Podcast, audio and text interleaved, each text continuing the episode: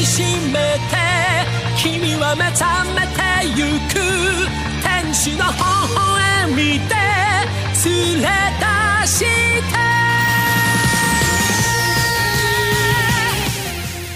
Hey, hi, hello. Welcome back to the Hunter Hunter podcast, a echo chamber offshoot of the HBO Boys, one of which is me. I'm Ryan, and this episode is 16 Defeat and Disgrace, which is ominous. The summary of which goes like this Gon continues hunting Hisaka, who runs into Mr. Oreo and Pika Pika. Pika Pika is able to talk Hisaka out of fighting them, but when Hisaka attacks another examinee, Gon sees his chance to take Hisaka's badge. We are back at the fourth phase of the 287th Hunter exam, and I'm ready for more blood! But first, Patreon. Go over to patreon.com slash HBO Boys, Boys with a Z. Give one or more dollars a month to get a bunch of bonus content that James and I put up there. We try for at least two to three hours of content every month for only one dollar. It's a gosh dang perfect, amazing deal. And based on how many people have signed up recently, which is none, this pitch always is super effective. Anywho, as we port back into the episode, the ever so elegant narrator literally says, Something is about to happen, which I suppose isn't incorrect. The blutterflies still be chilling around Gon as one flies upwards and brings his attention to Hisaka, gandering on over at an unsuspecting Mr. Oreo and Pika Pika. Gon, a little thrown off here because he needs a distraction for his grabbing of Hisaka's badge plan, but also wasn't expecting said distraction to be his pals, as he runs off after the murder clown. But as he runs, he thinks about the possibility that if he lets them start fighting, both of his friends could die. So in that case, his strat will probably have to change, which is kind of him. What a kind boy. Honestly, I didn't mean to there, but that was like a 40% good impression of Hisaka. Pika Pika and Mr. Oreo are out looking for Ponzu as they come upon Hisaka leaning up against a tree like he didn't just run there full sprint and lean up against it, trying to look cool for when they came into the clearing.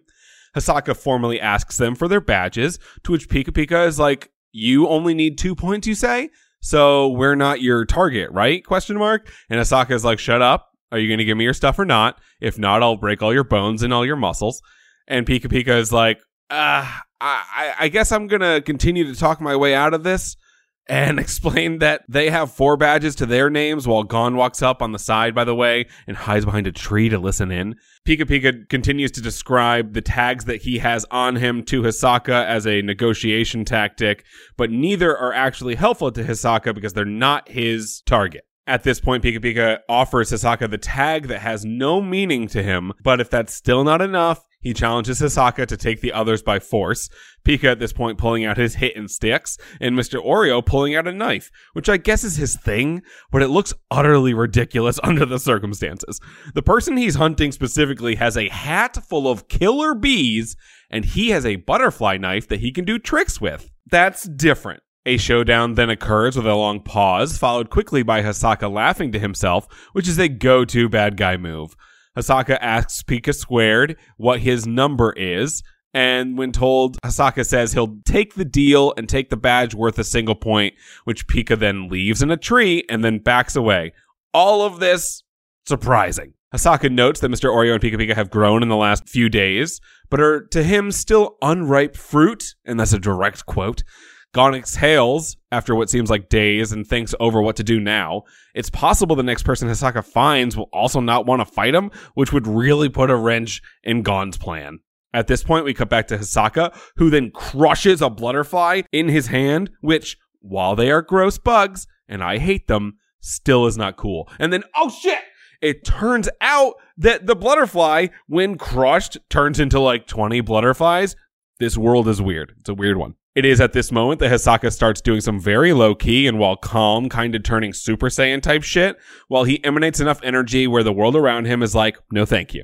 This energy turns out to be his bloodlust manifested physically, which is intense. Gon moves ahead of the now murder drunk Hisaka as he takes off towards a target that he's definitely going to murder, even if they try to give up. Gon's trying to move in front of Hisaka because Hisaka's like doing this hunched over walk, bloodlusty thing. So Gon's a running to find the person who Hisaka's about to murder first, and then like get in the middle of them and decide where they're gonna meet up, and then he's gonna hide, be a real snaky. To find the target, Gon jumps with ease to the top of a gigantic tree and spots the fencer Aegon, who's about to get smoked and rolled. Gon runs and hides next to the spot where they will intersect and waits for the opportunity to strike. Gon notices Aegon's footsteps are loud and noticeable, while Hisaka's are basically non-existent, and Gon begins to like meditate or whatever you'd like to call it and tries to hide his heartbeat and his general vibes so Hisaka doesn't walk by him, turn to him and be like, "Oh, cool. I have bloodlust and you're next." But no worries, Hisaka has some goddamn crazy eyes and runs full speed at Aegon when he sees him. And Aegon pulls out his sword and Hisaka pulls out his playing cards as Gon gets ready to pounce, which is like a weird veiled Mexican standoff. And you know, I'm actually thinking back now, making fun of Mr. Oreo and his little stupid knife compared to Ponzu's killer bee hat and how those are different. They are, but I just said Hisaka has a card in his hand and Aegon has a sword, and we know who's about to win this fight. The card dude. So I suppose if you're really dope with the little tiny knife, then it doesn't matter. I suppose I'm just basing my feelings on the subject on Mr. Oreo sucks. And that's it. Anywho, Hisaka straight cuts Aegon in half, but Gon, with the perfect throw at the time, gets Hisaka's badge in the process with his lure. Fishing is cool. As it turns out, though, Garetta has been following him this entire time and shoots Gon with a paralytic dart as Gon runs away with Hisaka's stolen badge. Garetta says his accuracy, Gon's that is, is cunning and admirable, but he forgot during all of this to watch his own back, which I suppose can't be held against him. He's a tiny child. A butterfly lands on Gon's hand while he is paralyzed on the ground, and then it flies upward into a spider's nest as Goretta falls dead in front of him, so it was a metaphor. Hisaka, who killed Goretta, it seems, says to Gon that he was surprised by his badge being taken, his badge taking abilities, and he admires Gon's skills with a Z, and drops the two badges that Garetta stole from Gon in front of him while saying that the dart usually takes 10 days to recover, but there's three days left, and he's sure Gon's bod will figure it out. Plus, Garetta, who was Hisaka's target all this time, so this all worked out for him pretty well. Hisaka then says that Gon owes him one and starts to walk away like a cool guy. But then Gon stands up. Jesus, the boy is strong. He says he doesn't owe Hisaka shit and take the badge back. And Hisaka's like, nah, and punches Gon straight in the face while saying that he's going to keep him alive for as long as it suits him, which is neat. Bad guy shit. As the night descends upon the world, Gon sits in a tree, like inside one, stewing over his recent loss while a butterfly lands on his hand. And I desperately wanted Gon to squish it. Not only because I hate bugs, but I wanted him to squish it like Hisaka did. You know, he wouldn't know that squishing a butterfly makes it just turn into 20. He would assume it causes death, as most would. But also, it would show another side of Gon, a rage filled Gon whose internal morality scale can be tipped in either direction based on how he's feeling. But nah, he's just big mad. He doesn't squish a bug, so he is still, I suppose, generally good, even when he meowed. And then a while later, Gon was knocked out by Hisaka's punch and realized he was helpless in the face of such power.